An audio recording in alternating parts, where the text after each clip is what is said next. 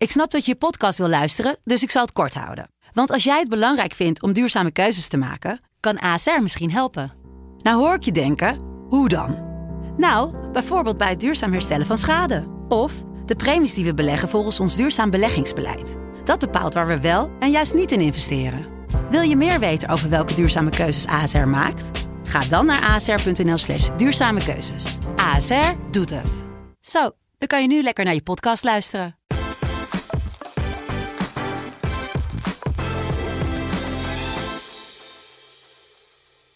Hoi, leuk dat je luistert naar alweer een nieuwe aflevering van de Voetbalpodcast. Mijn naam is Erik Elias en ik zit hier natuurlijk weer met Jimmy Driessen Hey, hallo. en natuurlijk met Sam Planting. Hoi Erik, hoi Jimmy. Ja, en het WK is afgelopen. We moeten weer eh, vier jaar wachten voor een nieuwe editie. Vier en een half jaar zelfs. Want eh, ja, geloof het of niet. Het volgende WK is in Qatar. En dat was in de winter. Maar we gaan nu even het WK in Rusland eh, nabeschouwen. Ja, en dat gaan we natuurlijk aan de hand van eh, de finale doen. Wat vonden jullie ervan, mannen? De finale Frankrijk-Kroatië. En om even mee te beginnen. Waarom wordt die pot 's middag gespeeld? Was vroeger toch altijd 's avonds? Ja, omdat het tijdsverschil met Rusland, eh, dat het toch, het was op primetime voor de Russen. Nee, maar het is toch maar plus één het verschil met, Mo- met Moskou. Ja. Oh, ik dacht plus drie. Nee. Oh nee, dan, dan. Nee, West-Rus, of tenminste, ja, West-Rusland is, is plus 1. Maar ik dacht misschien voor de Aziatische markt of zo. Nou, ik heb geen idee.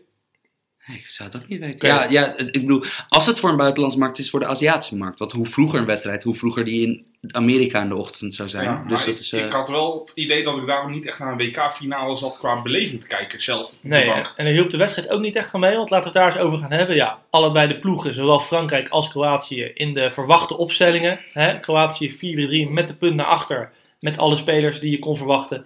Frankrijk in hun 4-3 slash 4-4-2 met alle spelers die je kon verwachten. Ik weet niet, Jimmy zegt, ik vond het qua beleving vond ik het geen WK-finale. Ik vond het de eerste 20 minuten tot de 1-0 vooral saai ook. Ik weet niet hoe jullie dat gezien hebben. Nou, voor. Ik, mijn, moeder, die, die helemaal niks met voetbal heeft, wat wel legendarisch is, want vader was ook sportjournalist, ik natuurlijk nu ook.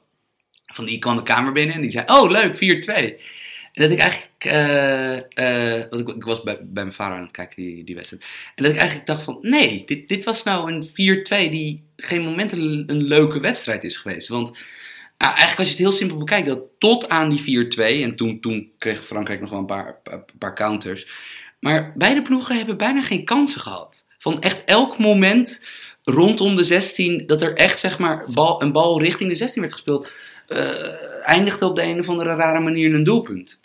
Nou ja, er zijn sowieso heel weinig kansen geweest. Maar dat is ja, met Frankrijk het heel, heel het toernooi al. Die geven gewoon ook echt heel weinig weg natuurlijk. Ja, En eh, ja, voorin hebben ze zulke klassen rondlopen. Zelfs met weinig kansen. ja derde, Derde, openings, derde, derde openingstreffer van Frankrijk op rij uit een eh, standaard situatie van Griezmann. Niet eens door hunzelf gescoord inderdaad. Nee, oké, maar- eigen goal. Maar daar, daar, dat- daar mag je ook wel even eh, van het hebben van een goede eh standaard situatienemer kan ook extreem waardevol zijn. Ja, Kijk naar Trippier heeft, of heeft Engeland inderdaad er al op bewezen. Precies. Dus in, in, in dat opzicht, eh, het was natuurlijk, de eerste twee goals van Frankrijk waren tamelijk bizar.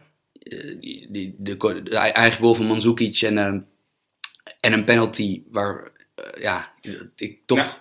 Ik vind het altijd moeilijk om na afloop over de, de, de terechtheid van een strafschop te gaan debatteren. Want het boeit niet, want hij is gegeven. Ja, nee, maar ik, ik, op, op mijn Twitter-tijdlijn was het ook echt 50-50 van... Ja, nee, terecht die strafschop, want het is duidelijk Hens. En de anderen zeiden weer van ja, nee, nee, ik kan die niks aan doen. En tekort, eh het moment was te kort. Wat, wat zeggen jullie jongens? Ah, ik denk als een scheids zo vaak moet kijken en in een slow motion lijkt alles bewust, of in, in ieder geval bewuster dan, eh, dan de intentie daadwerkelijk is. Ik vond het geen penalty. Als je naar het regelboekje kijkt, is gisteren nog getwitterd door eh, Jimmy. Dan staat er heel duidelijk, het moet een natuurlijke beweging zijn. Nou, dan ga je tien keer in de slow motion kijken, was dit een natuurlijke beweging? En ik vind als iemand zo vaak daarover moet kijken, voordat je het zeker weet, is het niet eens een penalty. En dat was jammer. Maar Gezien de zwaarte van de straf. ja, dat is het meer inderdaad. Van het, het was niet een grote kans geworden. Nee, voor maar dat maakt niet uit. Nee, nee, nee, dat snap ik. Het Maar is dat- lullig voor Kroatië, Maar maar, dat dat wil maakt ik niet dus uit. juist aangeven, wat, wat eh, Michiel de Hoog natuurlijk eh, met zijn hele project doet, is eh, dat, dat wat hij ook altijd aan heeft gegeven van, eh, het is geen scoringskans geweest, dus Nee, eh, het voordeel wat je er met de penalty uit gaat halen is veel groter dan dat de voorzet Ja. in principe was. Een te hard getrapte corner wordt opeens, snap je, wordt doordat het met een bepaalde regel botst. Terwijl, laten we eerlijk zijn, eh Perisic volleybal smash deze bal niet weg. Nee.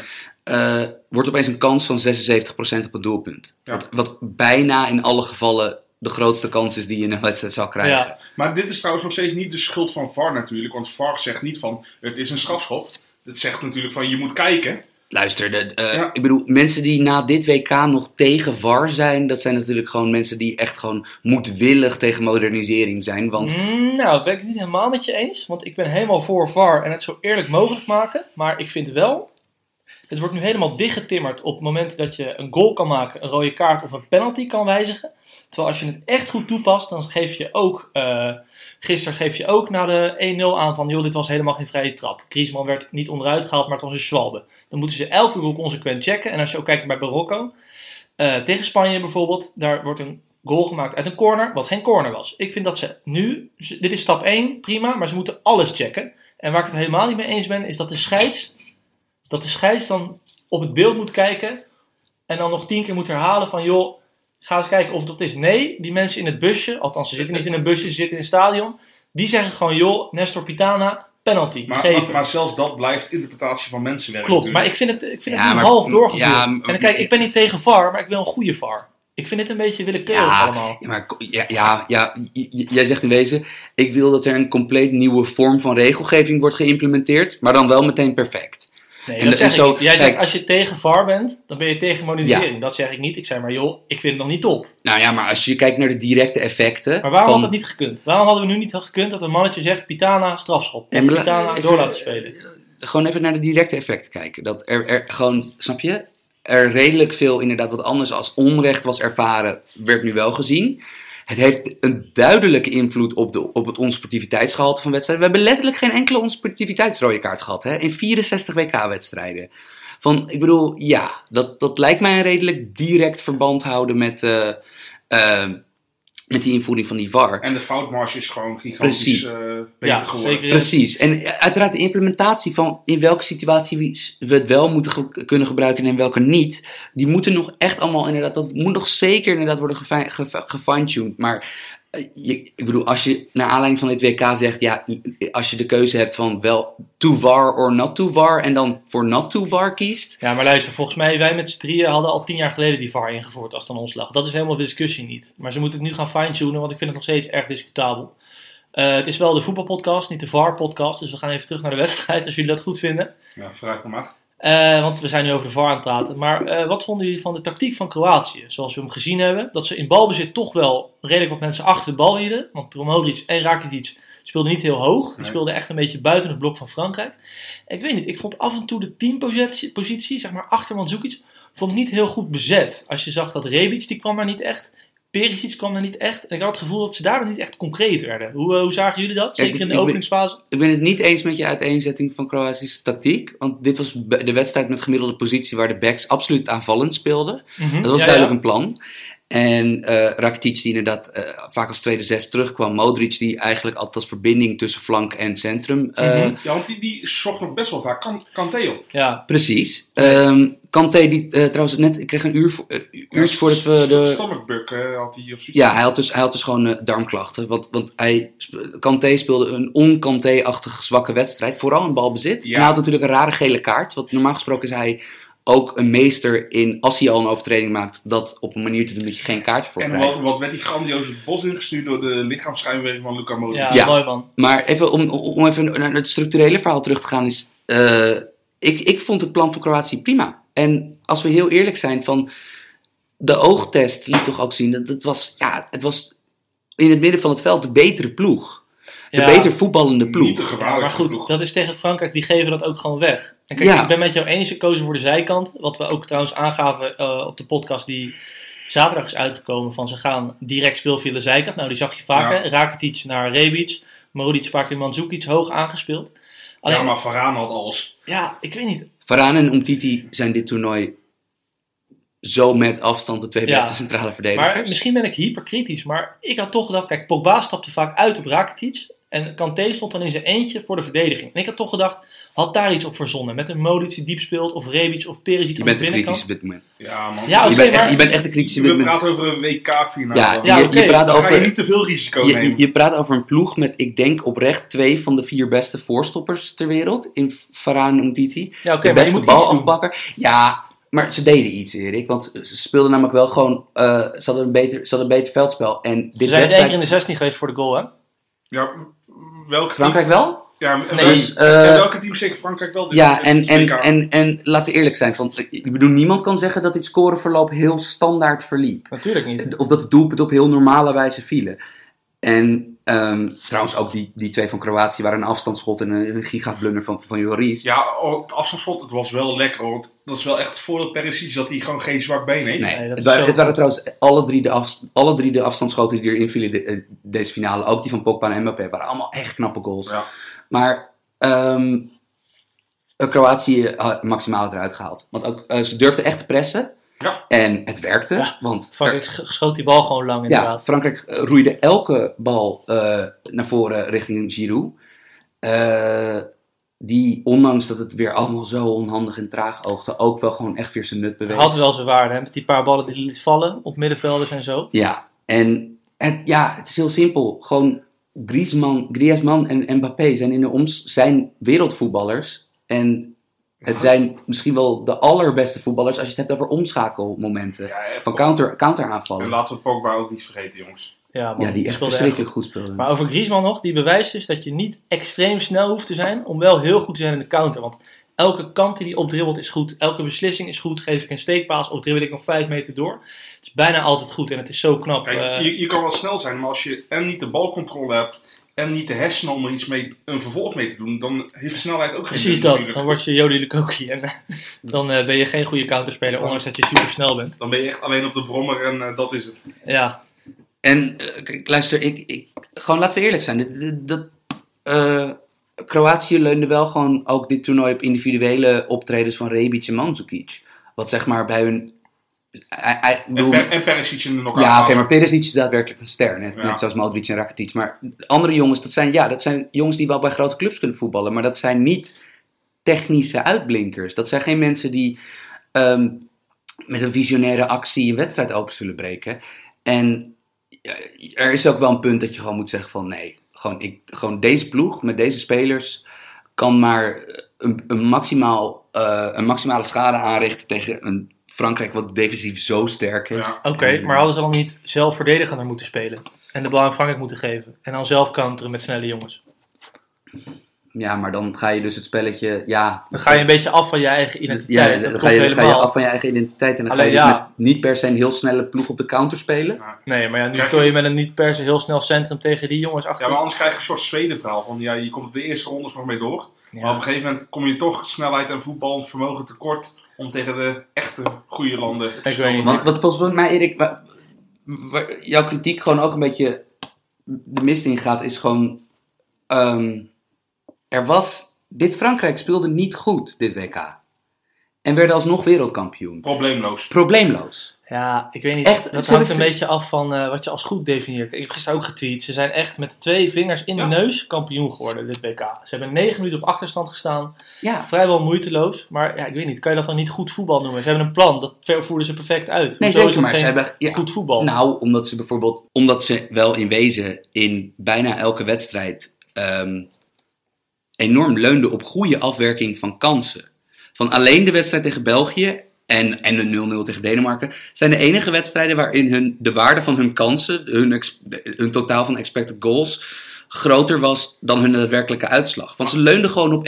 op Maar dat heb je met de crisis van Mbappé natuurlijk snel, omdat het bovengemiddeld Nee, afmaakt. nee, nee, nee, zo werkt Ik bedoel, eh, dat gaat niet om zulke discrepanties. Dat gaat niet om zulke verschillen. Dat, dat, Ja, eh, ze hebben natuurlijk ook wel wat mazzeldoelpunten gehad. Nee, maar ik bedoel, dat bedoel ik. Van, dat gewoon wel ongeveer elke halve kans uit de, uit de standaard situatie zat er drie wedstrijden op rij in. Ja, dat is. Klopt. Maar is het Ehm, dan ook niet eh, open vraag gewoon? Is het dan ook niet. Ze staan voor, dus ze gaan zich ingraven en ze krijgen niks tegen.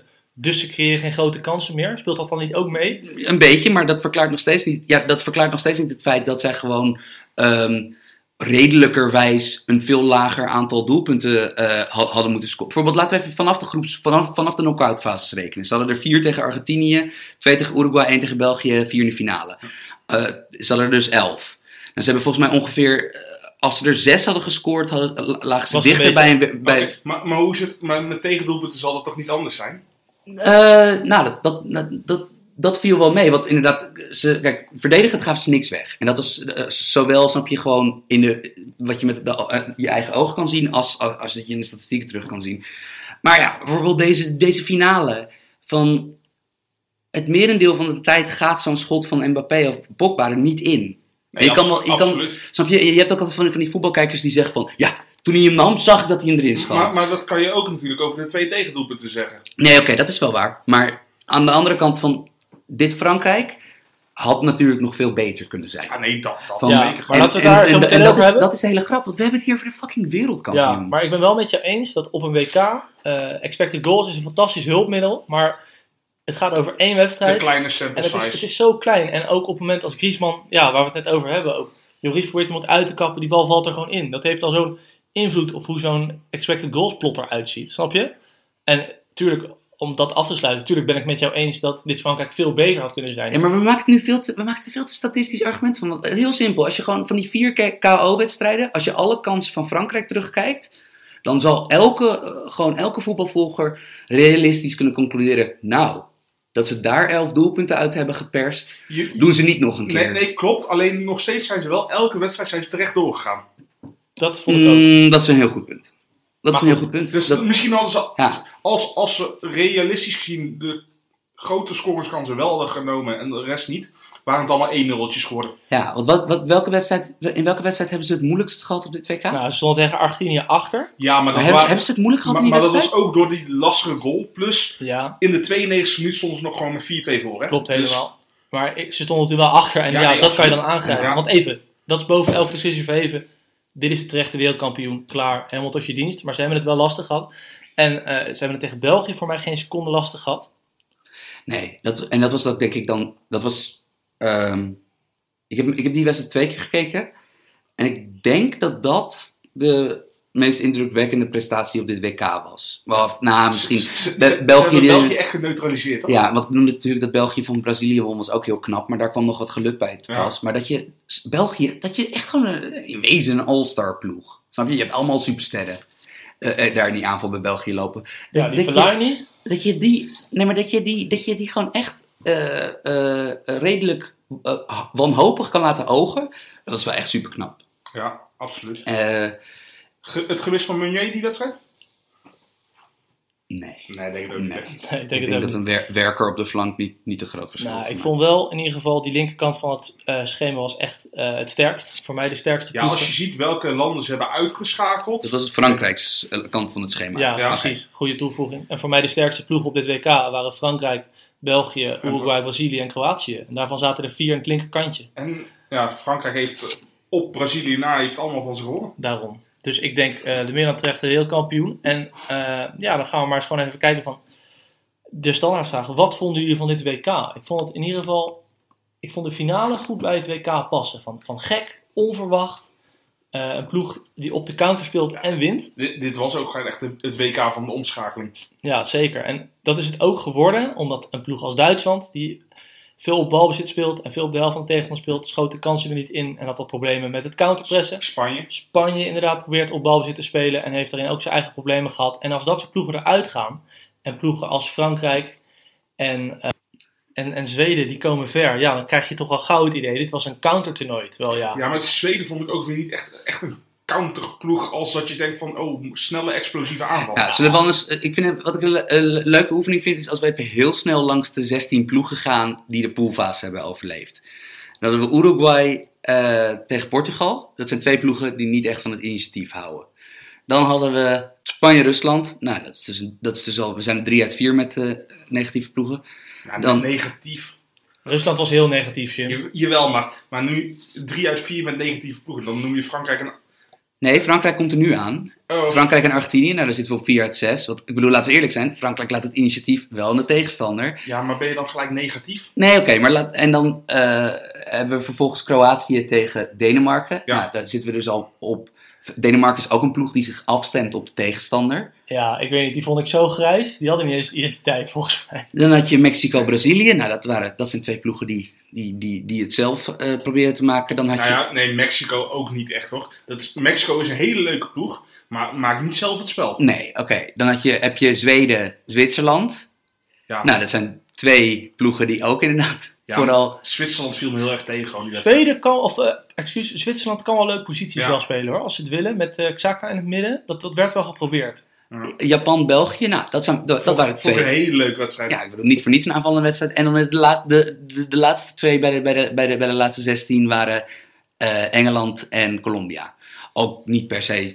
Dus, maar dan zitten we toch dat de helft, de helft van de ploegen die de poolfase overleeft, is gewoon wel, ja, van ingraven op eigen helft in een compact blok. Waarschijnlijk in een 4-4-2 blok. Waarschijnlijk met een beetje vechtende middenvelders aan de buitenkant. Ehm, Maar is dat veel, de helft? Ik bedoel, ja, ik vind, als het de helft niet is, is dat ook best wel veel eigenlijk. Ehm, nou kijk, ik denk dat landenvoetbal sowieso altijd gewoon... Dat, dat, dat, we, dat onze geheugen toch een beetje in zeef is. Dat wij volgens mij bij elk toernooi dat een beetje Nou, klagen hoe, over... hoe was het in 2014? Precies. En, en eh, ik heb het idee dat het gewoon dat het landentoernooi dat er, al, dat er, er wordt minder geprest, omdat het ingewikkeld is om te leren aan een team in korte tijd. Ja, en eh, ze hebben allemaal een slopend seizoen achter de rug. Ze Het merendeel. Precies. En je speelt in een kort tijdsbestek veel wedstrijden achter elkaar. Dus het is inderdaad ook, het is, als je analytisch als trainer ernaar kijkt, is het ook inderdaad niet zo'n heel gek idee om, om, zeker als je niet echt superspelers hebt, je bent een Zwitserland, je bent een Zweden, om zo te spelen. Ehm, En je, en je weet dat bij elk toernooi zijn er altijd één of twee grote verrassingen. Dus waarom zou een Zweden die Ja. verrassing niet kunnen zijn? En daarnaast, voordat we weer naar het eeuwige argument van, naar de eeuwige discussie gaan van, moeten, voetbal, moeten voetbalteams leuk spelen? Want dan zullen wij drieën kritisch, kritische geesten die wij zijn al snel de vraag stellen, maar wat, wat is leuk voetbal dan? Definieer dat dan een keer. Ehm, die vraag wordt nog lastiger als je die gaat stellen van, moet landenvoetbal leuk zijn? Kijk, landenteams hebben al helemaal geen verantwoordelijkheid om per se, eh, snap je? Op de aanval te Ik spelen. heb het gevoel dat landenteams eh, gewoon puur op resultaat beoordeeld worden en niet op iets anders. Als je wint met, kut, eh, met slecht voetbal, dan staat gewoon het hele Amstelplein vol als we kampioen worden met Nederland. Ja, je zag het in 2010 toch gewoon. Tuurlijk man, het is als een rondvaart door de boten. En eh, Frankrijk gedaan. is ook een kritisch volkje en die zitten nu ook helemaal buiten, buiten zinnen van geluk. Ja, maar- en, en, Maar en, ik- en terecht. Ik zou zelf niet anders zijn hoor. Ik bedoel, uiteindelijk eh, een jaar later komt de nuance wel. Maar op dat moment ben ik er ook gewoon door het dolle heen als Nederland eh, de, de finale Ik haalt. schaam me soms wel een beetje als je bedenkt dat wij in 2010 4-2-3-1 speelden. Met Van Bommel en De Jong. En ook nog Dirk Kuyt als linksbuiten. Dan denk ik toch een beetje van, hmm, nou. Ik weet niet of dat nou zo dit is eh, een top beetje off-topic. Want Ja, nee, tuurlijk. Maar het is een podcast. Hè. Je hebt lekker de tijd. Maar inderdaad, eh, ja, de open vraag die ik hier heb staan was... eh, Vonden jullie het leuk? Was het een leuk WK voor jullie? Als, als mensen die alles... Ik heb elke wedstrijd heb ik een nee, stuk live als ik, als ik gezien. heel eerlijk ben, nee. Ja, ik, Nee? vond- ik vond het wel. Ik vond het wel leuk, Want ja. Puur ook, eh, ook gewoon door de nieuwe regelgevers. Door, door een vak, kon elk moment kon er wel gewoon iets gebeuren. Maar was dit reclame voor het voetbal? Eh, heeft, dit, heeft, dit fans, heeft dit fans die zeg maar op, eh, nog zeg, met een half voetje in, de, in het pierenbadje kijk, zaten? Ja, maar dan moeten we naar- overtuigd. in- ik, ik denk dat we dan terug moeten naar 1998 of zoiets. Dat het het laatste WK was wat helemaal geweldig was. Laten we eerlijk, ik denk zelf dat voor een, een, iemand die niet altijd voetbal kijkt, maar wel af en toe, dat dit heel leuk was. Want er waren rare uitslagen, er waren potten waarin best wel wat gebeurde. En ik denk dat voor mensen die heel erg met tactiek bezig zijn en, en heel erg alles kijken, dat het voor hen misschien wat minder was. Ik denk dat het dat een beetje is. Dus, want kijk, laten we eerlijk zijn. Maar waren de verwachtingen ook bij, bij jou niet hoog bijvoorbeeld dan? Ja, best wel. Voor dit WK? Ja. Nee, want het blijft landenvoetbal. Maar kijk, laten we eerlijk zijn, we zijn ook gewoon echt iets te veel goede ploegen verloren om het nog lang leuk te houden. Als je maar één pot Spanje krijgt na de KO-wedstrijd, als je Duitsland al verliest in de groepswedstrijd, in de groepsfase. Brazi- Brazilië Ja. niet bij de laatste vier Het, zit. het is altijd zo tweeledig natuurlijk. Want aan de ene kant hoop je aan de, de, de grote verrassingen in het toernooi. Aan de andere kant, hoe meer verrassingen, hoe minder goede teams je aan het einde nog overhoudt. Ja, en ik weet niet. Ik, ik heb van elke pot heb ik wat live gezien. Ik vond het toch wel leuk. 6,5 zou ik zeggen, zoiets. Ik eh, ga voor een 7. Een vijf. Een vijfje. Ja, omdat ik toch, omdat ik toch, ik vind het toch altijd jammer van, eh, kijk, dit is, dit is, dit is het vies, om een heel vies cliché te gebruiken. Dit is een, het visitekaartje van het voetbal aan de rest van de wereld, aan de rest van de wereld potentiële sportfans. En ja, als ik ik, gewoon. cliché hoor. Ik vind dat Nee, heel Oké, terecht en als ik gewoon dan eerlijk, als ik gewoon nog eerlijk mijn eigen, nou ja, wat ik ervan vond. Ik heb uiteindelijk 62 van de 64 wedstrijden gekeken. Uit nerdy overweging ook vast en zeker een paar eh, dubbel gekeken. En ja, er, gewoon, ik, ik vond eh, zeker als je dat vergelijkt met gewoon het clubvoetbal, wat je wekelijks gewoon kan zien. Ja, maar eh, moeten we dat gewoon niet vergelijken? Nee, dat, moeten we, dat moet ik misschien dan. Nee. Misschien ga ik daar wel de mist in. Maar als ik bijvoorbeeld in, in een- op een zaterdagje Bundesliga, Premier League en dan s'avonds even wat Eredivisie kijk. Nou, dan vermaak ik me altijd echt vele malen meer. eh, Je- Jawel, maar sowieso is er een veel grotere sample size. En dan komen ook echt genoeg slechte wedstrijden langs. Ja, en er zijn Alleen- natuurlijk meer opties om weg te zetten Ja, naar andere wedstrijden. En, Maar Jim, vraag jij je ook wel eens af welke eredivisie-wedstrijden Sam kijkt die zo leuk zijn? Ik zie ze niet. Heb jij een extra kanaal van Fox of Nee, ik, nee, je verwaart nou leuk amusement met goed. zo? Ja, ik weet niet man. Ik, ik, zie, ik zie zat leuke Eredivisie. Ik ben, ik ben gek op onze Jij houdt Eredivisie. van eh, centrale verdedigers die de bal naar elkaar toe pasen. Ja, nou, maar Erik, dit is zo ook- flauw. Dit, is dit heel flauw. Ja? Ik bedoel, ja. Ja. Nou, als je, dit jaar, als, je dit jaar, als je dit jaar een seizoenskaart had bij Zwolle, heb je volgens mij echt prima waar voor je Zwolle was inderdaad Ja. de uitzondering die de regel bevestigde. Ja, ben ik Nee, helemaal met je nee. eens met AZ.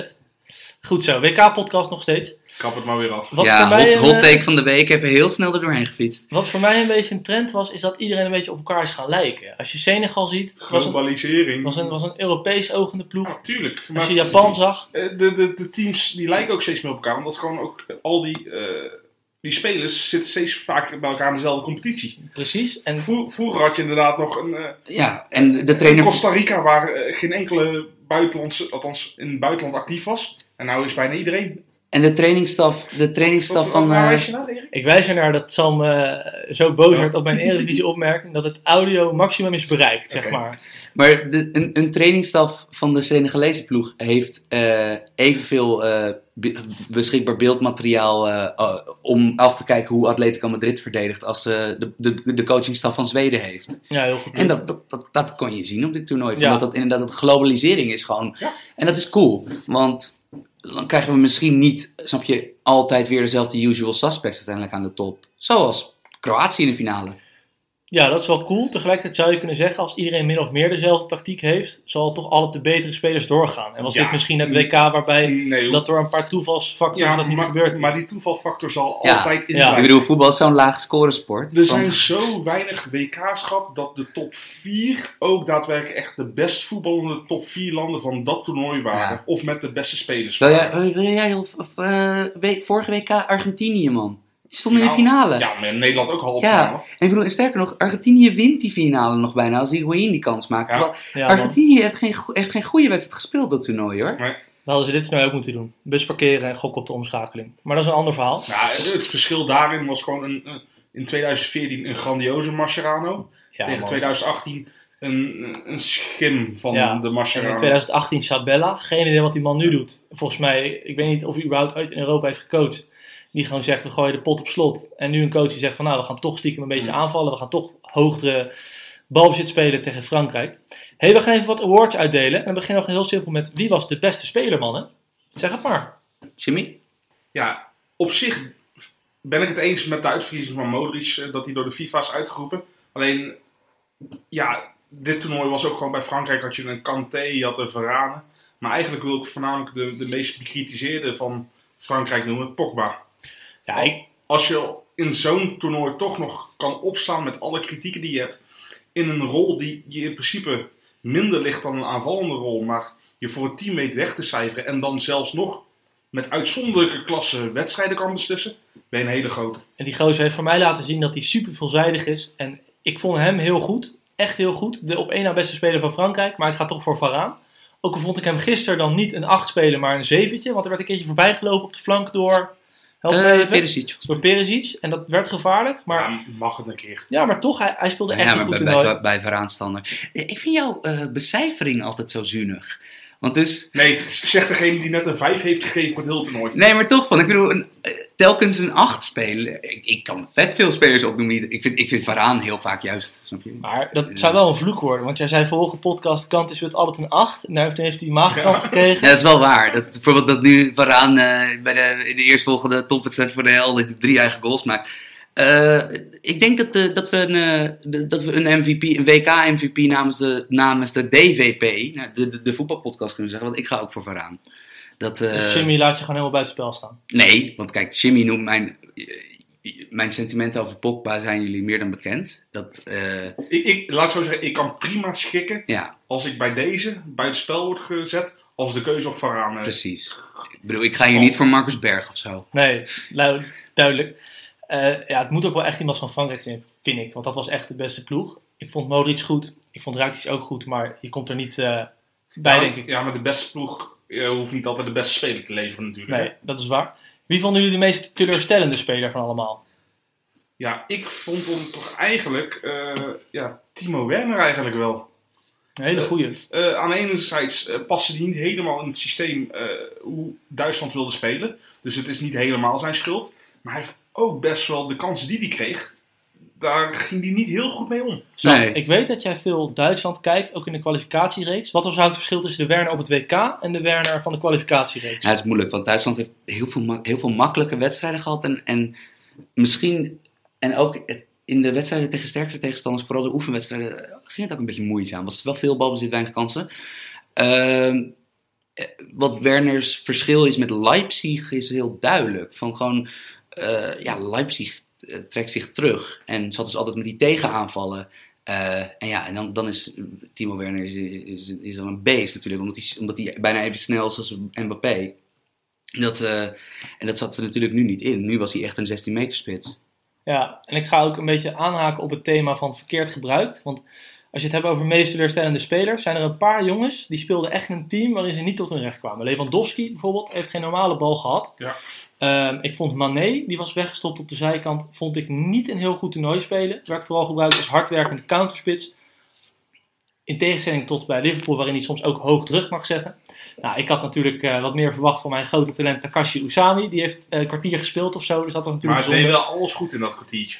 Eh, nou, hij heeft één keer in de basis gestaan, de laatste pot. Maar het was hij ook niet bijzonder. En ja, er zijn gewoon heel veel spelers. Ja, ik vind het ook altijd lastig. Dan komen er van die posts van, wat was nou het team van het toernooi? En dan kan je het dan Lewandowski verwijten dat hij geen kans heeft gehad. Kan je het dan... Plu- Plus het feit ook, denk ik. eh, je, je, je gaat de Lewandowski van Bayern München vergelijken met de Lewandowski van Polen. Terwijl eigenlijk zijn teamgenoten bij Bayern natuurlijk van hetzelfde Ja. niveau zijn als Lewandowski. En bij Polen natuurlijk totaal niet. Dus hij moet veel meer doen. En ik wil ook nog even Arek Milik noemen. Want die speelde echt een, een draak voor een toernooi. Ik ben heel benieuwd hoe dat bij Napoli Ja, maar gaat nu. die- Bij Napoli vond ik hem ook een paar keer raar Nee. ogen. Ja, maar het is toch ook. eh, hij heeft, ik denk wel een van de beste schoten met de linkerbenen qua spitsen. Maar dat is het toch ook eigenlijk ook. Ja, en ik vind, hij heeft gewoon een linkerbeen. Punt. Ja. Dat is zijn kwaliteit. Nou, dat is, dan ga je het in de Serie A niet meer redden. Dus, Ehm, mijn meest teleurstellende... Ik, ik, ik, ik had het zo bedacht van... Wat was het meest teleurstellende team? Van welk team presteerde het minste? Ja, Eagle Down. De Adelaars van Carthago. De Ja. voorspelling van Sam dat Tunesië iets zou doen tegen Engeland en België is niet goed eh, uitgekomen. Maar god, hè, dat kan natuurlijk gebeuren. Wie was je meest teleurstellende speler? Eh, nou ja, je hebt twee, twee teams die natuurlijk echt qua resultaten echt diep teleurstelden. Duitsland en Argentinië. Ehm, ik denk dat bij Duitsland was het probleem structureler. En terwijl bij Argentinië kon je wel echt ook bepaalde individuele spelers door het ijs zien zakken. En dan ga ik voor de meest getalenteerde die door het ijs zakte. En dat is dan Angel Di Maria. Ja, dat was wel jammer, hè? Ja, want die had natuurlijk een wereldgoal. Ehm, En dat was het. en dat was het. Wat voor de rest speelde die... eh, Ja, de- hij- de- hij- geen schim van, van Eh, de vroegere... tweede wedstrijd was hij al gepasseerd zelfs. Ja, dat, eh, eh, jammer. En ik ben ook benieuwd hoe zijn clubcarrière nu verloopt. Ja, ik denk dat hij verkocht wordt door PSG. Want ja, die moeten natuurlijk verkopen om een hoop eh, financiële ruimte vrij te maken. Ja, maar China is eh, sinds gisteren dicht, de Ja. markt. En dat, dat, dat, dat was, denk ik, vrees dat dat een beetje eh, het oord is voor, eh, voor Di Maria. Hoe oud is hij? Toch niet zo oud? Nee, maar hij gaat lang mee, natuurlijk. 7, 28 of zo? Nee, Ja, ouder, ouder, ouder, ouder. 31 volgens mij. Oh. Nou, we gaan het meemaken. Wie vonden jullie het grootste talent op Kylian Mbappé na? Want dat is natuurlijk lullig. Grootste talent, Mbappé, ogen dicht. Wie was verder nog een groot talent, mannen? Ik vond die Ar Arzani, die, eh, ik, ik kende weinig van hem. Dus ik Van had- Australië. Ja, van Australië. Die, eh, die zat ook flink op de brommer. En het, het scheelt wel, hij maakte invalbeurten. Dus het was wel echt een impact sub.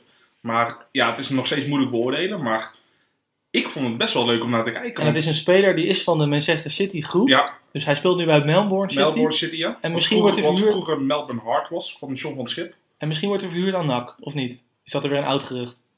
Of is dat een natte droom van Daniel Oude? Nee, maar het, het was een gerucht, maar het is- ja, het is meer eigenlijk een optelsom gerucht. Want hij is van de Citygroep. Hij wil naar een hogere competitie, dus 1 plus 1 is 2. Oké.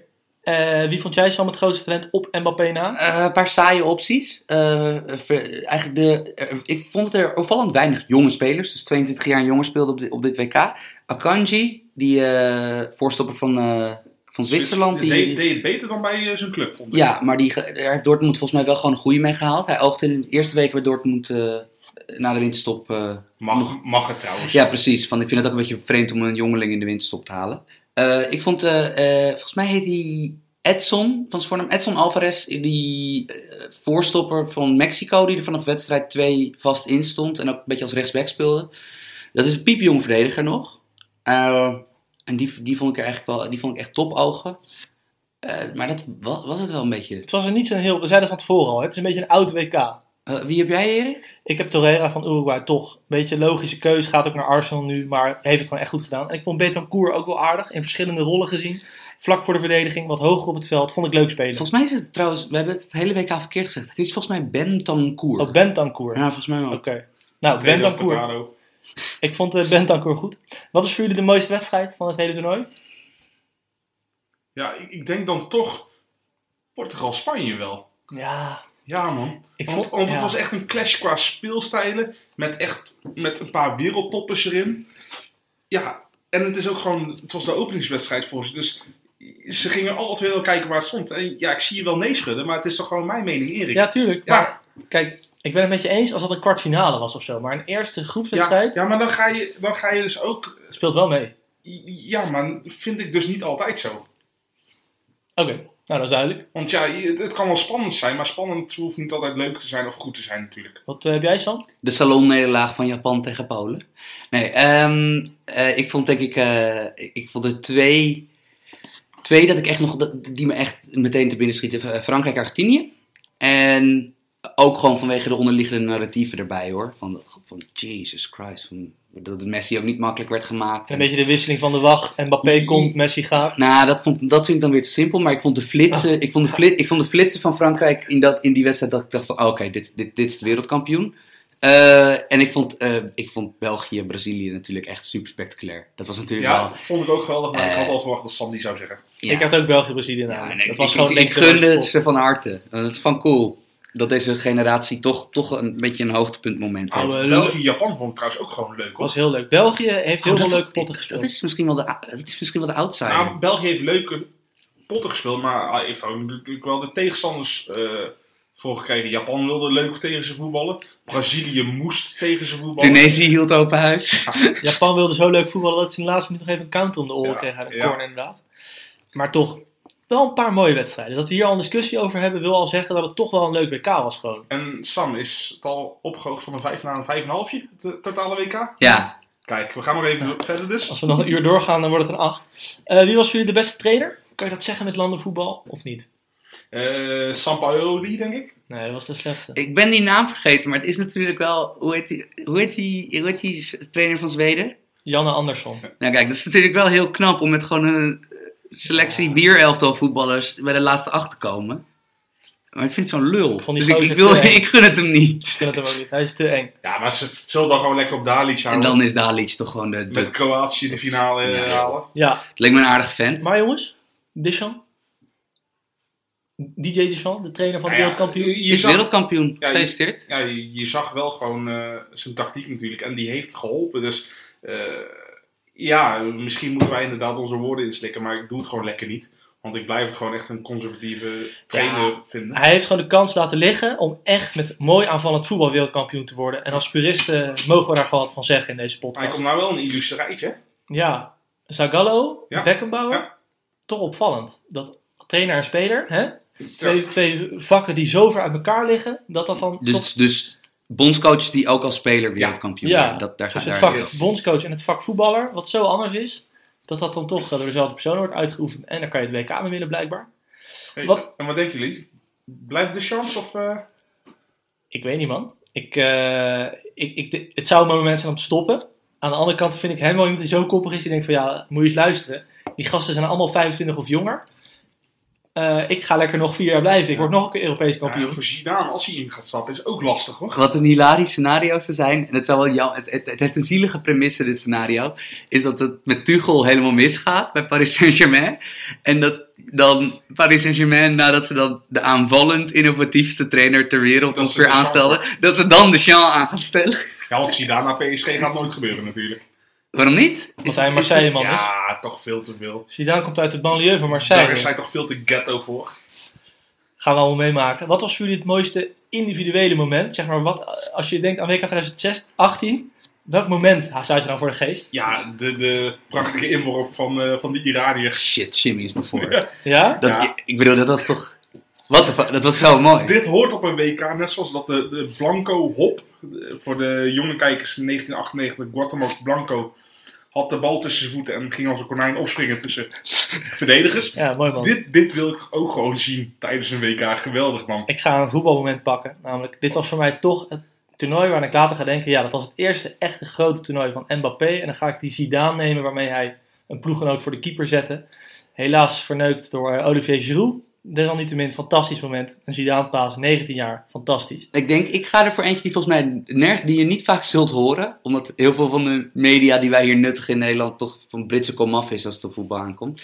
Eh, de 1-1 van Perisic tegen, Kro- tegen, tegen Engeland. Ja, wereldgoal man. Holy shit, dat is, ik bedoel, dat is ook helemaal al in context bezien. Is dat echt een fucking wereldgoal. Maar, Maar Perisic, net als die, sc- die scoort niet lelijk. maar even... Nee, maar het verschil met Cheryshev is wel dat hij dit bij zijn clubs ook 12 tot 15 keer per jaar doet. En Cheryshev natuurlijk Ja, oké, nooit. dat is waar. Perisic kan een leuke transfer gaan maken. Maar Ja, dan hoor je misschien, eh, misschien hoor je daar woensdag maar- wel alles over. Maar dat was er eigenlijk aan het begin van het seizoen was hij er al Zeker. eh, met eh, Man United zo goed als rond. We hebben nog even twee minder serieuze awards. Eh, wat was de grootste debiel van het WK voor jullie? Ja, dat vind ik echt, echt heel lastig hoor. Ik weet het wel hoor. Ja, jij gaat Vida zeggen Het is, hij heeft een paardenstaart, hij staat centraal achterin bij Kroatië en het is een idioot. Ja, maar hij heeft ook gewoon wel aangetoond dat hij goed kon verdedigen. En het schijnt dus ik ook een denk- heel sympathieke gast te zijn. Hè? Van dat het dus, hij wordt de Balotelli van, eh, van Kroatië genoemd. ik omdat hij heel weirde shit doet. Die gozer heeft 15 hersencellen. Sterker nog, toen hij die penalty moest nemen tegen, Rusland? tegen Rusland, of ja, die gasten hebben zoveel penaltyreeksen gehad. Volgens mij is die gozer gewoon te dom om spanning te voelen. Hij loopt naar die bal toe, hij heeft helemaal niet door wat er gebeurt. Hij denkt, schiet die bal er even in. Ja, het werkt toch? Het werkt wel voor hem, maar ik, ik heb er niks mee. Zeker niet het Oekraïne verheerlijken en zo. Ja, maar ja, dat was natuurlijk, hij heeft natuurlijk heel lang in Oekraïne gespeeld hè. Ja. Dus hij weet wel gewoon wat meer wat er speelt. Nee, net tegen Rusland inderdaad. Dus nee, ik zou, het, ik zou het in het land van Poetin zou ik het zelf ook niet doen, nee. Maar, Nee.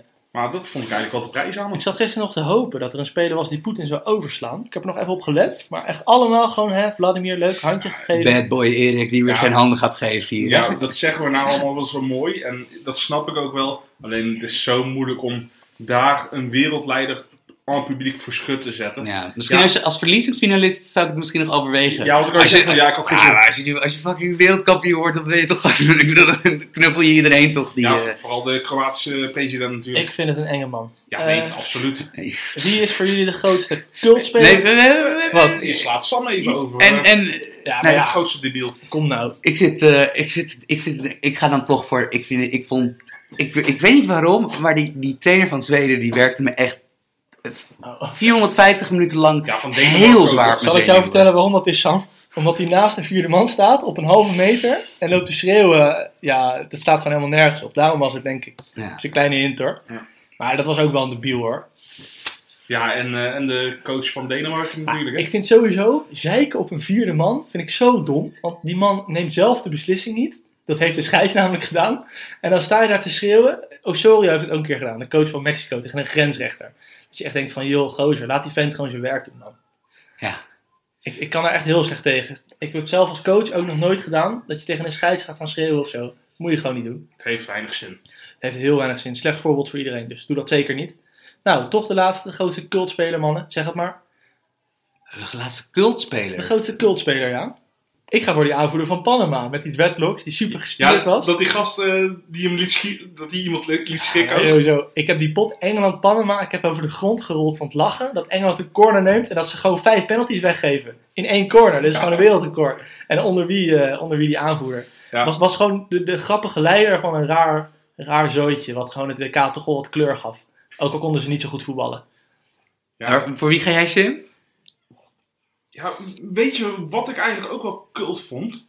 En dat is misschien een heel onverwachts antwoord, maar Mbappé in de finale. Pussy Riot komt erop en hij geeft gewoon echt heel stoïcijns gewoon een high five. Hè? Dat was misschien wel echt het allercoolste moment van die Die finale. foto is gewoon echt geweldig. Ja. Want dan, dan kan je bij mij echt niet meer stuk hoor. Eh, Hij is zo relaxed, die gozer. Ja. Ik weet niet of jullie het volkslied hebben gezien. Stond hij ook gewoon lachend mee te zingen, Mbappé. Die man is eh, bizar getalenteerd, inderdaad. mijn cultheld is meer een, een, een anti-held, een antagonist.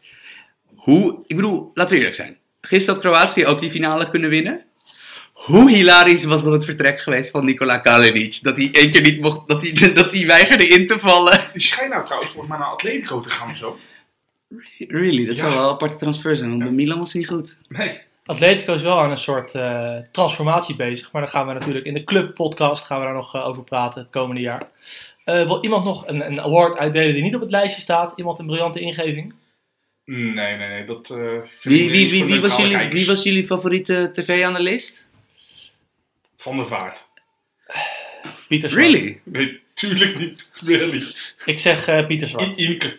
Imke. Ja, Imke Mijn, was mijn is ook Imke. Ja. Imke was Nou, leuk. consensus. Ja, Team Imke. zeker. Dat is altijd mooi dat we een beetje consensus hebben bereikt. Dan gaan we het WK officieel afsluiten met de mailbag. We hebben een paar mooie WK-vragen gekregen en die gaan we even behandelen. En de eerste is van eh, Matthew Last. Die was lekker fel. Die heeft vier vragen ingesteld, maar ze zijn wel allemaal goede vragen, dus die gaan we even behandelen. En daar komt de eerste. Welke bondscoach gaat na dit WK een grote transfer maken? Ja, dat vind ik echt zo, zo lastig. Want ja, welk team heeft... Welk, welk groot team heeft nou echt Ja. nog een coach nodig op dit moment? Een groot team wil ik niet zeggen, maar ik zie wel een ploeg uit de Premier League. Die jongen van, of die jongen, die coach van Zweden pakken. Want die heeft het toch goed neergezet, weet je wel. Lijkt me ook verder iemand, kijk, de houders van de Premier League die Maar zitten lekker kort op bij de heeft, heeft, spelers. heeft, heeft een Premier League club een Pulis-imitator nodig in het land van Pulis en Allardyce? Nee, maar ze pakken daar wel bijvoorbeeld, ja, zo'n, eh, ze pakken daar wel veel coaches uit het buitenland die niet heel veel andere dingen doen dan de jongens die ze al hebben. Dan de trainers die ze al hebben. Ik, Dus- ik, ik, ik, ik, ik, ik pas op deze vraag. Ik heb, het, idee, ik heb het idee dat, dat er geen, eh, geen klapper wordt gemaakt. nee, ook niet Osorio naar de eh, La Liga of zo? Gewoon Zou wel leuk Osorio? zijn. Zou wel leuk zijn. Had die ploeg goed neergezet. Ja, het zou, zou kunnen. En misschien toch een Dalic. Ja, Ja, die heeft zich toch met Kroatië, hoe je ook bent of verkeerd, nee, heeft hij zich wel in de kijkers. Stop op, stop, je, stop op je hoogtepunt, toch? Ja, ik bedoel, absoluut. Ja, onvoorstelbaar record Oké, als coach. Maar Matthew, daar hebben we geen, eh, Eenduidig geen eenduidig antwoord op. Maar goed, we denken misschien Dalic, misschien eh, andersom. Vraag 2. Welk land is na Nederland het meeste toe aan een tactische revolutie? Wil ik gelijk zeggen. Volledig terechte opmerking, want ik denk oprecht dat wij het verst achterlopen. Als je dit WK weer hebt gezien. Heel veel aandacht voor zonnedekking, heel veel aandacht voor spelervattingen. Nou, dat zie je in de Eredivisie allemaal niet echt terug. Eh, met het Nederlands elftal begint dat nu een beetje te komen. Dus dat is een terechte opmerking. Ik denk verder dat ze in Italië wat meer aandacht moeten besteden aan creatieve spelers. Want dat was natuurlijk vroeger altijd het land van Totti en Baggio en Del Piero. Hele mooie nummers 10. En die hebben nu eigenlijk ja, op Insigne na weinig creativiteit meer. Chiesa. Ja, Chiesa komt eraan inderdaad. Maar, maar wat je zegt, een valide punt, maar dat heb ik bij een ander team. Mhm. eh, wat eigenlijk gewoon goed gepresteerd heeft op dit WK. En heel tactisch innovatief was, Engeland. Maar ze mist toch wel echt de creativiteit. ook. Nee, en, eh, en, en eh. Jimmy heeft hetzelfde antwoord als ik. En eh, waarom ik ook Engeland zeg, is omdat ik eh, daar daadwerkelijk een tactische revolutie anticipeer. Want wat is er gaande met Engeland? Eh, Die Engelse ploegen tussen de onder 15 en onder 21, die winnen alles wat los en vast zit nu. Maar ook gewoon echt met, met, met Met technische voetballers. Juist. Met technische voetballers. Dus, dus als de Jaden Sancho's en Phil Fodens en eh, Mason Mount. Mason Mounts, a- als die eenmaal dat eerste elftal bereiken, dan zal er toch echt anders gevoetbald moeten worden. Want, want kijk, nu, nu heeft Engeland het maximale eruit gehaald, een vierde plaats, met in wezen een middenveld waar niemand echt kon voetballen. Hm, Nee. Ja, Nou, eh, snap je, geen, geen technische voetballer, met, zonder een technische voetballer op het middenveld. En met één iemand met een individuele actie. Geen technische voetballer van wereldklasse, laat ik het dan zo zeggen. Ja. Want En- Ellie is meer een diepgaande 10 en Lingard is ook niet ja, maar laten we eerlijk zijn, dat een ploeg met Jordan Henderson op 6 gaat geen wereldkampioen worden. Dus dat, Nee, maar ja, een, een team met Giroud in de spits of Guy Vars in de spits wordt wel wereldkampioen. Ja, maar ik denk... ik Uit- denk- uiteindelijk ja. gaat het toch om de Nee, dat, dat, natuurlijk. fair enough, fair enough.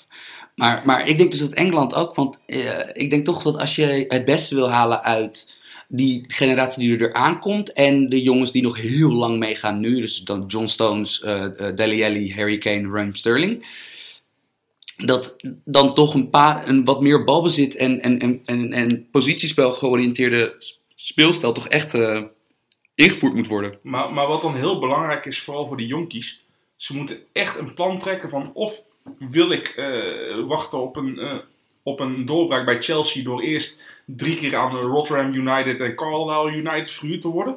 Of wil ik de, de stap naar het vasteland maken, naar een Dortmund bijvoorbeeld. Ja, of Leipzig, die dus nu helemaal losgaat Ja, op de Engelse markt. bijvoorbeeld ook en zo. En, en daar een minuten maken en daar nieuwe tactieken, tactische training maar krijgen. ik vind dat een hele positieve ontwikkeling. Dat er Ja. veel Engelse jongens Al, zijn. al, kan het ook nog steeds verkeerd gaan natuurlijk. Want bijvoorbeeld, ik had heel veel verwachtingen van de, van de Schotse jongen Oliver Burke. Ja, Die naar Leipzig. Leipzig ging. En heeft het ook niet gered natuurlijk. Nee. En ja, het is natuurlijk een inefficiëntie. Je hebt goede Engelse spelers die geen kans krijgen op het hoogste niveau. Dan gaan ze het ergens anders proberen. Het is helemaal niet zo heel raar. Maar in Engeland is het gewoon de gewoonte, wat Jimmy ook zegt.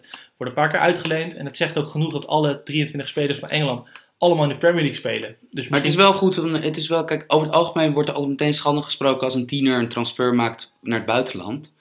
Maar bijvoorbeeld zo'n Jadon Sancho, het schijnt een moeilijke jongen te zijn, dat geloof ik best. Ja. Wat ik, wat ik in elk geval zeker weet, is dat het een verschrikkelijk goede voetballer gaat Het worden. gaat er uiteindelijk toch om of het een goede voetballer is. Ja, en De, de club moet maar zorgen dat hij de alle optimale redenen krijgt om goed te presteren Ja. en een toon te houden voor. En zo'n Jadon Sancho, het is gewoon heel simpel. Van hoe word je een betere voetballer? Nou, kijk, kijk maar naar Sterling, Kane en Ellie en Stones. Wat hebben die gemeen voor jonge voetballers? Ze hebben een kans gekregen. Kei veel minuten gemaakt. Ja, precies. Maar, maar welke club in Engeland zou het aandurven op het, op het juiste niveau ook voor ze? Die, Tottenham.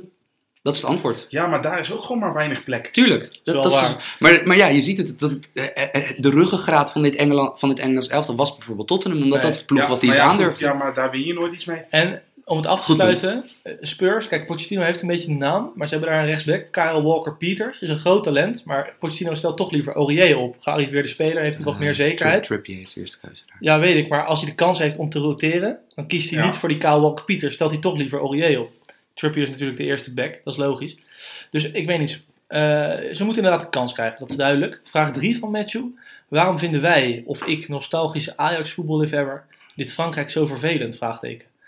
Nou, dat hebben we genoeg besproken. Ja, hebben we wel besproken. Gewoon omdat er een, een, een, een verschil zit tussen wat ze kunnen en wat ze laten zien. Ja. En dat heb ik eigenlijk ook al gezegd. heel mooi verwoord, Erik. Als je nog meer vragen hebt, Matthew, mag je altijd een vraag aan Sam sturen. Geen probleem. Vraag 4. Welke speler is volgens jullie echt doorgebroken dit WK? Ik denk dan Cheryshev. Ja, ik denk ook Thierry Chef inderdaad. Die wel Ja, bij Rus, ik bedoel, Gol- Golovin en Fernandes. eh, Ja. Je, jawel, maar dat waren sowieso ook al... Die waren al vet goed, toch, ja, bij hun dat, clubs. dat, wa- en dat waren ook al belangrijke spelers van het nationaal team. Ja, precies. Want, want een Golovin werd voor het WK werd hij al aan Chelsea, Arsenal en Juventus gelinkt. En Ma- Mario Fernandes werd ook al gezegd van dat is de beste Braziliaanse back op dit moment. Ik heb trouwens eentje die ik nu, nu dan maar bij doorge... Fijn dat Matthews vraag nog even werd behandeld. Want ik was hem bij talent vergeten. Ik, ik ging uiteindelijk maar gewoon improviseerde en noemde die twee verdedigers die ik goed vond. Ik had bij talenten die Etebo staan. Nummer 8 bij... Nigeria. Nigeria. Die ehm, was eigendom het afgelopen jaar van Las Palmas, maar was verhuurd aan Portugese middenmotor Feirense. Eh, of gok ik zo. Ehm, en die heeft, tamelijk, die, heeft, die heeft al een grote transfer gemaakt, relatief. Die gaat voor 8 miljoen naar Stoke City. In de Championship.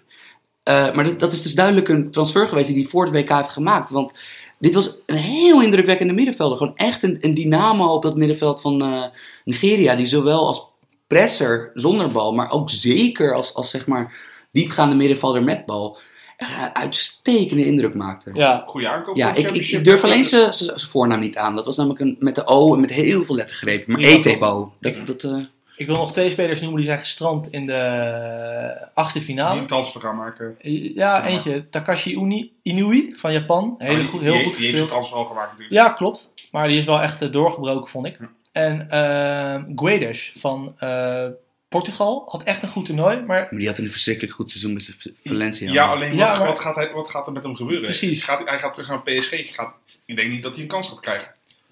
misschien interpreteer, interpreteer ik de vraag verkeerd door jongens te noemen die wel bij een club ook goed gevoetbald hebben. Maar die zeg maar bij hun land het wel nu echt hebben laten zien. Ik weet niet- Ja, oh, oh ja, ja, nee, sorry, je hebt gelijk, je hebt gelijk. Nee, misschien hebt gelijk. interpreteer jij het wel goed. Matthew, nogmaals. Help ons uit de brand.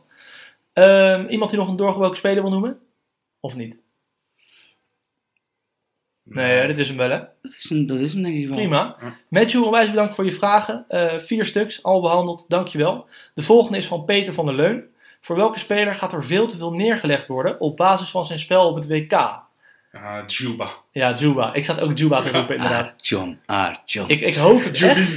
Ik hoop op eh, Burnley. Dat, dat, gaat, dat gaat gewoon echt een Pavlyuchenko verhaal worden. Ik hoop Aan de andere kant, Het, toch, Nee, nee, nee. Niet lang halen gauw thuis Burnley voetbal met Zuba. Is niet zo'n super slecht idee. Ik weet niet, man. Ik vind zo Cherisev, als, daar, als een club daar 30 miljoen voor betaalt, dat gaat ook helemaal mis. Rust halen in een ander land vind ik per, per definitie al een slecht idee. Nou ja, dus eh, ik denk dat Cherisev en Zuba zijn, de, zijn kandidaat 1A en 1B. Ja, maar Cherichev is goed ingeburgerd in Spanje natuurlijk. Dat ja, is geen dat is meer een Spanjaard, inderdaad. Maar ik, ja, ik lach me helemaal dood als iemand Juba pakt. Want die kan helemaal niet voetballen. Ja, ik, zit, ik zit na te denken, dus we moeten dan een beetje kijken naar de wat Ja, kleinere dat- landen. Het is jammer dat Strinic ook al naar AC Milan is. dat had ik anders ook wel eh, Ja. genoemd, een 30 jaar... Vind een rare transfer trouwens. Ja, ja, maar ja, AC Milan heeft toch de laatste jaren rare transfers. Eh, ja, oh, jazeker. Van tevoren dacht ik allemaal dat het wel goed zat, maar uiteindelijk eh, Ehm, bleek het toch niet zo te zijn. ik, zit even, ik zit even na te denken. Dat er, er, er, moeten er, er moeten er wel meer zijn van die jongens die eh, op, op basis van een heel kleine sample size nu opeens eh, eh, toch gewoon eh, een, een, een klapper gaan maken. Vida. Nou, bijvoorbeeld. Van die was er natuurlijk wel prominent aanwezig op dit WK. Van, ik vrees helaas dat het bij sommige clubs nog wel een beetje zo werkt. Of mis- of misschien een, een Klaasson. Dat was een van de weinige creatieve spelers bij Zweden. Dus dan val je al snel op. Ja. Speel, speel bij Krasnodar. Maar of dat veel te veel gaat zijn, is wat ik heb best wel vertrouwen in die Ja, speler. dat is waar. Dat is waar. Dat Het is het is een gewoon goede speler. Ons-Zweeds is hij. Nou ja, ik vind het in ieder geval leuk om bij te houden of het nog zo werkt. En als Juba gaat, als al die andere jongens gaan, dan weten we in ieder geval dat clubs nog steeds niet zo slim zijn als we nu denken. Want ja, het is natuurlijk veel beter om te kijken wat ze al die jaren daarvoor hebben gedaan, in plaats van een paar wedstrijdjes. Laten we er op een hopen op een inflatietransfer. Laten we hopen dat Noordin Amrabat nog één keer een enorme financiële Nee, klapper die- gaat die- die is maken. naar, eh, eh, waar uh, Al-Amadi ook naartoe is. richting... eh, Really? Ja, ja. Gaat hij naar de zandbak? Ja, ja. Ja, terecht. Ik ik moet echt Jammer, even transfers even... Ja, nee, is volgens mij echt Tijdens vandaag, het WK een beetje... vandaag is pas rondgekomen. Oké, nou ja, zonde, want ik, ik vond hem wel goed spelen. Zeker Ja, niet tegen de minste verdedigingen. Absoluut. Ik heb hem niet gevolgd bij Leganes, maar ik vond dat wel echt een goede voetballer, eh Amrabat. De laatste vraag is van Gijs Dreyer. Ik zal hem even voorlezen. Beetje lange vraag wel hoor, Gijs, jeetje. Voor de mailback van komende aflevering heb ik een vraag voor jullie. Op het net afgelopen WK zagen we dat zogenaamde toernooiploegen toch wel ver kunnen komen.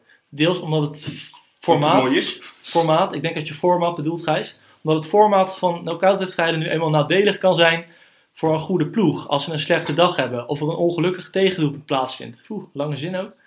Vinden jullie dat de opzet van een WK of EK hetzelfde moet blijven? Of meer naar een competitieachtige opzet toe moet? Ja, die, ja. En wat vind, dat is de eerste vraag. En wat vinden jullie in dat kader van de opzet van de UEFA Nations League, die na het WK van start gaat? Laten we eens met de eerste beginnen. Vinden jullie de WK-EK-opzet goed of moet dat weer competitieachtig worden? Weet wel dat als jij mailback-vragen zo behandelt, met zo weinig tederheid, dat er meer roast gaan binnenkomen op onze ja, iTunes-pagina's. of dat mensen gewoon niet meer durven te insturen. Nou, ik ken Gijs een beetje. Dus eh Gijsje durf ik wel aan te pakken. Blijf gewoon vragen insturen, Nee, mannen. maar- en, en dames, vinden we hartstikke leuk. Maar even op de vraag. Ik denk niet dat het veranderd moet worden. Althans, het is natuurlijk al aan het veranderen, want er komen steeds meer ploegen bij. Maar wat vinden we allemaal zo leuk? We vinden de verrassingen leuk. Komt er echt een competitie, dan zullen altijd de beste teams zullen bovenin meedraaien. En dan gaat iedereen weer denken, ja, het is een soort Champions League, maar dan voor landen. Precies wat ik wilde zeggen. Ik vind het format van een WK of EK gewoon leuk. Gewoon gekkigheid, in 90 minuten slecht, je bent eruit, hartstikke leuk. Ja. Niks aan doen. Eh, wat vinden jullie van de UEFA Nations League, die naar het WK van start gaat? Ja, ik vind het heel nog lastig om te zeggen, want ik weet niet hoe de landen er straks zelf in staan als ze het gaan spelen. Ik, ik denk dat we dat pas na de, na de eerste keer kunnen we het voorzichtig beoordelen. En na een aantal edities kunnen we er een goede conclusie over trekken. Ik vind- dit vind ik een erg verstandig antwoord. Ja, ik vind het in ieder geval goed dat er iets gedaan wordt aan de oefenwedstrijden in september en zo. Dat ging altijd helemaal nergens over. Ja. Ja. Dat dat tenminste wel nog ergens over gaat. Ik vind sowieso dat ze die net na de competitie, dan is de competitie drie weken begonnen. En dan gaan ze alweer oefenwedstrijden spelen. Flikker dat er lekker uit. Maar, laten we eerlijk zijn, als voetbalfans zijn die interland breaks gewoon tussen het clubseizoen door echt een bammer. wat ik dan wel weer tof zou vinden, is dat, eh, dat je een soort landentoernooi, die, die Nations League opzet, met alleen maar spelers die op, in je eigen land op dat moment spelen. Dus de Nederlanders... Yo, yo, yo, dat is Nederland- cool. Al, dus dat je alleen maar een team met eredivisie spelers met de Nederlandse nationaliteit mag afvaardigen. Dat je een soort Ne- Nederland B krijgt, welk, welk, Engeland welk B land heeft het, eerlijk, welk land is dan op de topfavoriet? Spanje, Engeland. denk ik. Engeland en Spanje. Ja. Ja, maar Nee, want ja, oh ja, Engeland heeft voltallige selectie ja, natuurlijk. Frankrijk kan natuurlijk ook gewoon nog... eh, Nou, maar, maar het is toch... Nou, de Fransen spelen wel hey, veel. Maar het, het zou toch leuk zijn voor, voor de, de iets mindere goden dat zij ook gewoon internationaal kunnen spelen. Ja, dat is wel cool inderdaad. Het, het is een beetje inderdaad alsof... eh, ehm, In, A- in Afrika gebeurt het al bij, bij een, een toernooi dat ze alleen maar... Ja, bij Azië ook. Ja, ja, en laten we eerlijk zijn, die Olympische voetbalspelen, daar werd eerst heel erg schamper over gedaan. Ja, het is toch leuk Eh, dat, eh, die zijn best leuk qua- kijkwaarde, al is het als, alleen maar eh, omdat je 70% van de spelers niet echt Het is toch kent. leuk als Danny Post ook interland kan spelen voor Nederlands elftal. nou, pas veer op doel. ja, nee, ik ben hier helemaal bij. Ehm, maar leuke vraag, Gijs, dankjewel. Dan zijn we er weer doorheen. We gaan nu, eh dankjewel voor het luisteren sowieso. We gaan nu nog een podcast opnemen over al het clubvoetbal. Die gaat eh, woensdag eh, online komen. Dankjewel voor het luisteren tijdens het WK. Wij vonden het hartstikke leuk om te doen. We hebben toch in eh 40 dagen 10 episodes uitgebracht, 10 afleveringen. Dus dat is best wel veel. En eh ja, dankjewel voor de interactie, voor de luisteraars en zo. We vonden het gewoon super leuk om te doen. Maar we nemen geen vakantie. We gaan gelijk weer door naar het clubvoetbal. Dus eh, hou ons in de gaten en hartstikke bedankt voor het WK. Hey, tot ziens.